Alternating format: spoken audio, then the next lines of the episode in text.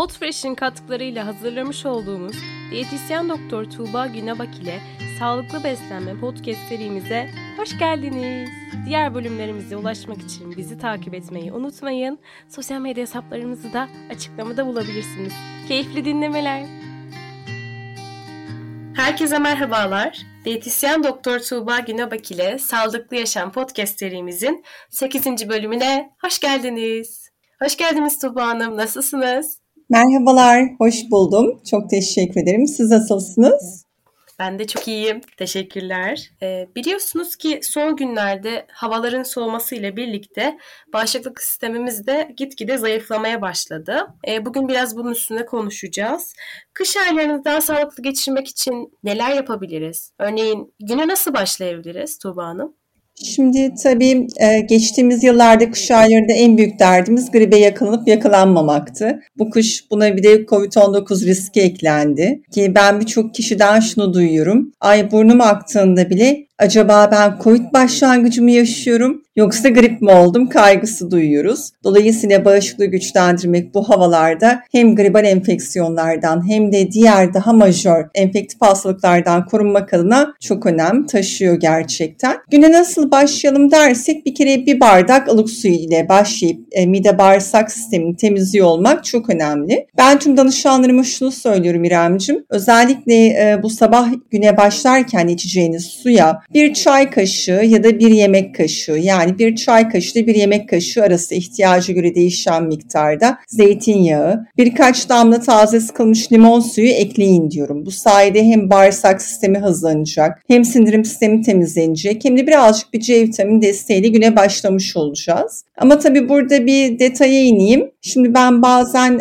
işte aile büyüklerinin evlerine ziyarete gittiğimde dolabı açıyorum. Dolabın kapağında bir akşam önceden kesilmiş limon dilimini görüyorum. İşte yarın da bunu kullanırız diye koydum oraya diyor mesela aile büyüğü. Şimdi bizi dinleyenlere bir dipnot olsun. Limonu kesip de kenara bırakıp koyduklarında onun C vitamini içeriği o kadar hızlı okside oluyor ve kayba uğruyor ki limonu anlık olarak tüketmek lazım. Ben o yüzden limondan sadece birkaç damla alacaksam ve kalanını kullanma ihtiyacım yoksa limonu kesmek yerine delip de içinden limon damlatıp sonra streç filme sarmayı ya da buzdolabı poşetine koyup saklamayı tercih ediyorum. O yüzden limonu nasıl muhafaza ettikleri de C vitamininden maksimum düzeyde faydalanmak adına önemli. Buna ek olarak limonu sıcak suya damlattıklarında aynı etkiyi görmeyeceklerdir. Çünkü limonda bulunan C vitamini yani askorbik asit ısıya da duyarlı. Sıcak suya damlattığımız, sıcak çorbaya sıktığımız limondan aynı etkiyi göremeyiz ne yazık ki deyip güne nasıl başlayacağımızı bilgi paylaşmış olayım. Evet, o zaman günümüze taze limonumuzu suyumuza sıkarak başladık. Peki kahvaltı etmeli miyiz? Eğer etmeliysek nasıl bir kahvaltı etmeliyiz? Şimdi ben kahvaltının önemine inananlardanım. Kendim de güne kahvaltıyla başladığımda çok daha büyük bir keyifle başlıyorum. Farkındalığımın daha yüksek olduğunu görüyorum. Özellikle bizim gibi beyniyle çalışan, beyniyle para kazanan, hayatını idame eden insanların kan şekeri düzeylerinin ideal olması, artı vücut ısısını etkin koruyabilmek adına da güne enerjik bir kahvaltıyla başlamak önemli. Çünkü kışın yaşadığımız en büyük etkilerden bir tanesi de soğuyan havaya vücudun direnç gösterme çabası. Biz eğer vücut sıcaklığımızı koruyamadığımız takdirde vücudumuz kendisi denge kurma çabası içine giriyor ve ne yapıyor? Deraltı yağ dokusunu arttırmaya çalışıyor. Deraltı yağ dokusunu arttırmamak için bizim doğru hamleleri yapıyor olmamız lazım. O yüzden bu noktada ben kahvaltının önemine de inanan diyetisyenlerden biriyim. Ben güne açıkçası taze demlenmiş açık çayla başlamayı seviyorum. Şimdi belki birçoğumuz biliyor. Çay yaprağı biliyoruz ki yeşil çay, beyaz çay ve siyah çay. Siyah çay diye kastettiğimiz Türklerin içtiği çayımız. Beyaz çay, yeşil çay ve siyah çay aynı çay yaprağı aslında. Eğer siz bu çay yaprağını hiç okside etmezseniz beyaz çayınız var. Az okside edilmiş çay yaprağını tüketirseniz yeşil çayınız, tam okside edilmiş olanını içerseniz de siyah çayınız var demektir. güne o yüzden taze demlenmiş siyah çayla başladığınızda da bağışıklık sistemini güçlendiren katechinlere ulaşmış oluyorsunuz. Ama bundan daha iyi bir tercih olarak yeşil çayla da başlayabiliriz. Çünkü kuvvetli bir antioksidanttır yeşil çay. Buna ek olarak kahvaltının ben proteinden zengin olması gerektiğine inanıyorum. Şimdi burada birkaç kahvaltı modülü önerebilirim. Bir tanesi sarısı tam pişmiş yumurta. Mutlaka kahvaltıda olması ideal olacaktır. Çünkü yumurta anne sütünden sonra en kıymetli protein kaynağı olarak geçiyor bilimsel kaynaklarda. Kaliteli protein alıyor olmak da yine bağışıklık sistemini güçlendirecek bir hamle olacak. Şimdi sarısı tam pişmiş yumurta derken de bir yanılgıya düşmelerini istemiyorum. Yumurtayı da takır takır haşlamasınlar tabii ki. Çünkü şunu görüyoruz. Mesela şöyle hatırlatayım İremciğim. Mesela otellere gittiğimizde bu otel büfesinden aldığımız yumurtayı ortadan ikiye kesiyoruz. Bir bakıyoruz sarı yeşil bir halka. Hiç dikkat ettim mi bilmiyorum. Evet.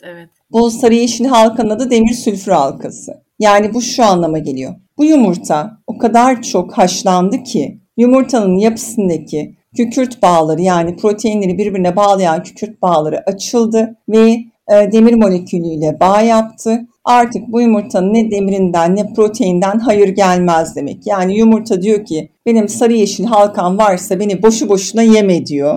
O yüzden yumurtayı aşırı da haşlamamak lazım. Şimdi dolayısıyla kahvaltı proteinden zengin olsun diyoruz ama diyebilir ki kişiler ben sabah sabah bir yumurta yemek istemiyorum. Türk tipi kahvaltılardan haz etmiyorum ya da vaktim yok diyebilir. O zaman sade yulaf ezmesini bir miktar sütle böyle kısık bir ateşte pişirip içine biraz meyve dilimleri ekleyip toz tarçın serpip tükettiğinde de bir kahvaltı modülü olarak kabul edebilir bunu. Daha da iyi tercih olarak ev yapımı yoğurda ya da probiyotik yoğurda ekleyebilir. Kahvaltıya ve buna ek olarak ara öğünlere ceviz, çiğ badem gibi yağlı tohumlar eklediği takdirde özellikle minerallerden zengin bir beslenme modeli içinde olacak. Bilhassa kalsiyum, çinko ve magnezyumdan zengin beslenmiş olacağı için de bağışıklık sistemi olumlu yönde etkilenmiş olacaktır. Ve kışın en çok gözlemlediğim şeylerden bir tanesi de özellikle danışanlarımda kışın duygu durumlarının daha çok olumsuz yönde değişiyor olması. İşte havanın karanlık olması, moodlarını, yani duygu durumları olumsuz yönde etkiliyor. Daha karamsar olduklarını gözlemliyorum. Bu da yeme davranışlarını etkiliyor. Yeme davranışı etkilendiği için kişinin kilo alma eğilimi artıyor. Ve günümüz çalışmaları diyor ki kişinin kilo alma eğilimi arttığı takdirde gelen her yeni yağ dokusu bağışıklık sistemini biraz daha zayıflatıyor. Çünkü yağ, insan vücudunda yağ dokusunun, özellikle karın içi yağ dokusunun toksin salgılama kabiliyeti var. Hatta çalışmalar diyor ki şişmanların COVID-19'a yakalanma riskleri daha yüksek. O yüzden duygu durumunu destekleyip duygusal yeme ataklarından korunabilmek adına ben kahvaltıya biraz karbonhidrat eklemek gerektiğine de inanıyorum. O yüzden ne yapabilir? Bir tam tahıllı ekmek ekleyebilir kahvaltısına. İşte sütüne yoğurdunu ekleyeceği yulafı bir karbonhidrat kaynağı olarak kabul edebilir. O yüzden sabah kahvaltılarında bağışıklık sistemini güçlendirmek adına indirekt bir yolla karbonhidrat olması, ama kaliteli karbonhidrat olması doğru bir hamle olacaktır. Hı. Peki her kış geldiğinde hep bu cümleler döner, işte probiyotik ağırlıklı beslenin.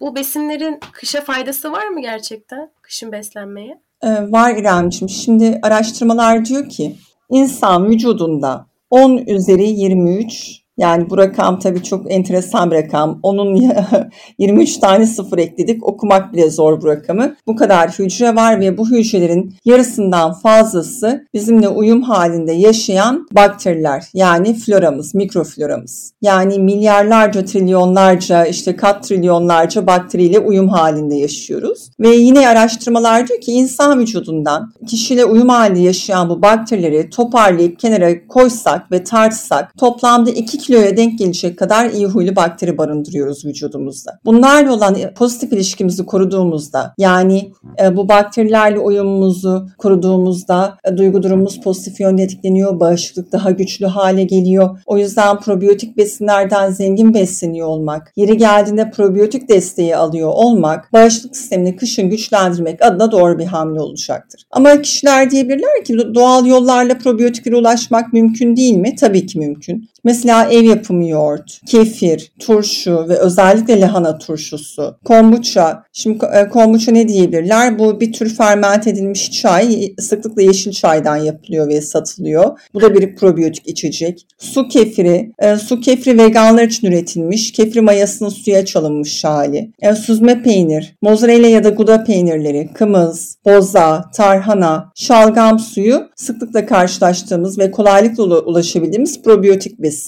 Ama probiyotiklerden zengin beslenmek yetmiyor aslında. Çünkü probiyotikler bizimle uyum içinde yaşayan iyi huylu bakteriler dedim. Yani bunlar da birer canlı. Nasıl bizim beslenmemiz gerekiyor? Bu probiyotik bakterilerin de beslenmesi lazım. O zaman bizim bunların varlığını destekleyebilmek ve bağışıklık sistemimizi güçlendirebilmek adına probiyotik besinleri tüketirken yanında bunlara kaynak olan prebiyotik besinleri de tüketiyor olmamız lazım. Peki nelerdir bu prebiyotik besinler dersen? Mesela muz, elma, çekirdekli kuru üzüm, enginar, yer elması, başka soğan, sarımsak, pırasa, kuşkonmaz, kereviz, hardal, soya fasulyesi, mercimek, nohut gibi kuru baklagiller, makarna, bulgur gibi tam tahıllı besinler, keten tohumu, badem, ceviz gibi yağlı tohumlar prebiyotik besinlere örnek olarak verebileceğim besinler. O yüzden biz probiyotiklerden zengin beslenmeli, probiyotik besinleri sıklıkla tüketiyor ve bununla eş zamanlı da prebiyotik besinlerden de destekliyor olmamız lazım kendimizi. Peki kışın daha güçlü bir bünye için güzelce güne başladık. Bol proteinli kahvaltımızı yaptık ve prebiyotik tüketimimizi arttırdık. Ana öğünleri nasıl yapmalıyız?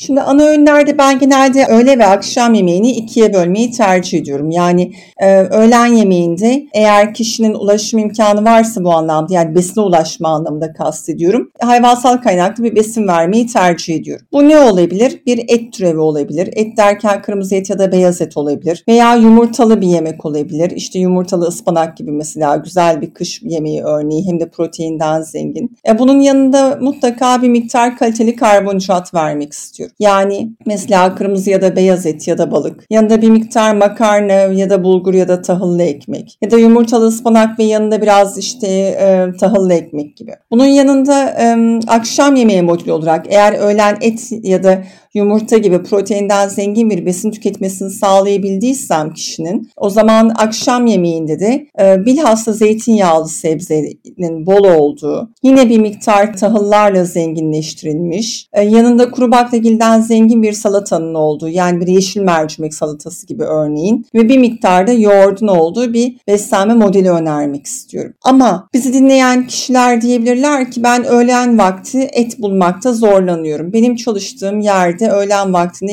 yemekte et çıkmıyor ya da ben bunu yanımda götürüp ısıtamam gibi bir şey söylüyorsa, o zaman ete yakın düzeyde proteine ulaşabilmesi için şöyle bir salata tarif edebilirim. Kış sebzeleri tabii ki kullansınlar salatalarını yaparken. Yani işte pancar gibi, brokoli gibi, tereroka gibi koyu yeşil yaprak sebzelerden, fazladan zengin bir salataya biraz haşlanmış yeşil mercimek 4-5 kaşık gibi, biraz haşlanmış bulgur yine 4-5 kaşık gibi eklesinler. Bunun yanında bir bardak kefirle beraber tükettiklerinde neredeyse et tüketmiş kadar kaliteli bir protein örüntüsüne ulaşmış olacaklardır. Bu da bir alternatif olabilir öğlenin et yemek istemeyenler ya da tercih etmeyenler için. Ana öğünlerde çorbayla başlamak hem içimizi ısıtmak anlamında hem de öğündeki tokluk oranını artırmak anlamında fayda sağlayacaktır. Bağışıklık sistemini güçlendirebilmek için de zengin çorbalar yapmalıyız. Zengin çorbalar derken ben mesela kendi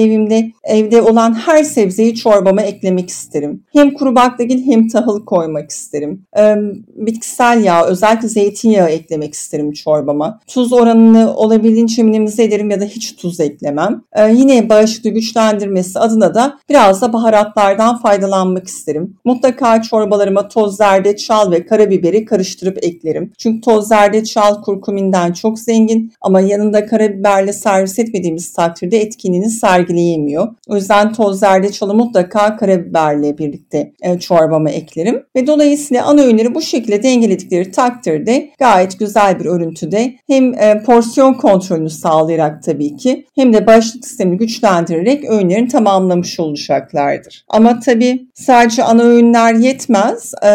Buna ek olarak günlük sıvı tüketimi de dengeliyor olmaları lazım. Bağışıklığı güçlü tutabilmek adına. Günde en az 10 su bardağı su içmek lazım. Gün içindeki sulara da limon damlatılabilir. Artı biyoaktif bileşenlerden zengin besleniyor olmak lazım. Mesela ben belki öğlen yemeğinde çalışan biri olduğum için böyle bir şey tüketemiyorum tabii ki. Ama tüm danışanlarıma akşam yemeklerinde ve kendi beslenmemde, kendi mutfağımda da akşam yemeklerinde yoğurt tüketeceğim öğünlerde mutlaka sarımsak kullanmayı tercih ediyorum. İçerdiği allisinden dolayı. Mutlaka salatalarıma koyu yeşil yapraklı sebzeler ekliyorum kanferole ulaşabilmek adına. Akşam yemeklerinde salatalarıma mutlaka taze soğan ekliyorum kuarsetinden zengin hale getirmek adına. Ara öğünlerde mutlaka papatya çayı içmeye çalışıyorum. Lüteinine ulaşabilmek, lütein'den zengin beslenmiş olmak için. Oleoprotein alabilmek için zeytinyağını günlük beslenmemde mutlaka yer veriyorum. Dolayısıyla biyoaktif bileşenlerden zengin besleniyor olmak da yine bağışıklığı desteklemek adına önemli bir hamle olacaktır.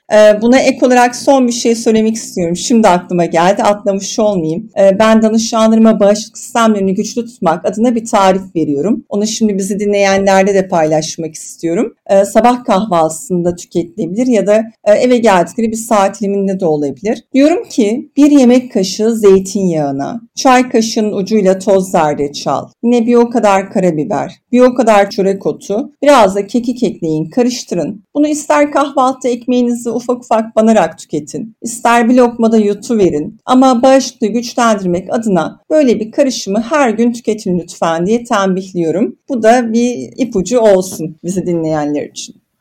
Tuba Hanım çok teşekkür ediyoruz. Umarım dinleyenler de bu önerilerinize uyarlar. Ben özellikle bugüne başlarkenki limonlu suyu deneyeceğim kesinlikle. Afiyet olsun. Evet, bugünkü bölümümüzün de yavaş yavaş sonuna geliyoruz. Güzel tavsiyeleriniz için çok teşekkür ediyoruz Tuba Hanım. Rica ederim. Büyük keyif benim için. Çok sağ olun. Bir sonraki bölümde görüşmek üzere. Görüşmek üzere. Hoşça kalın.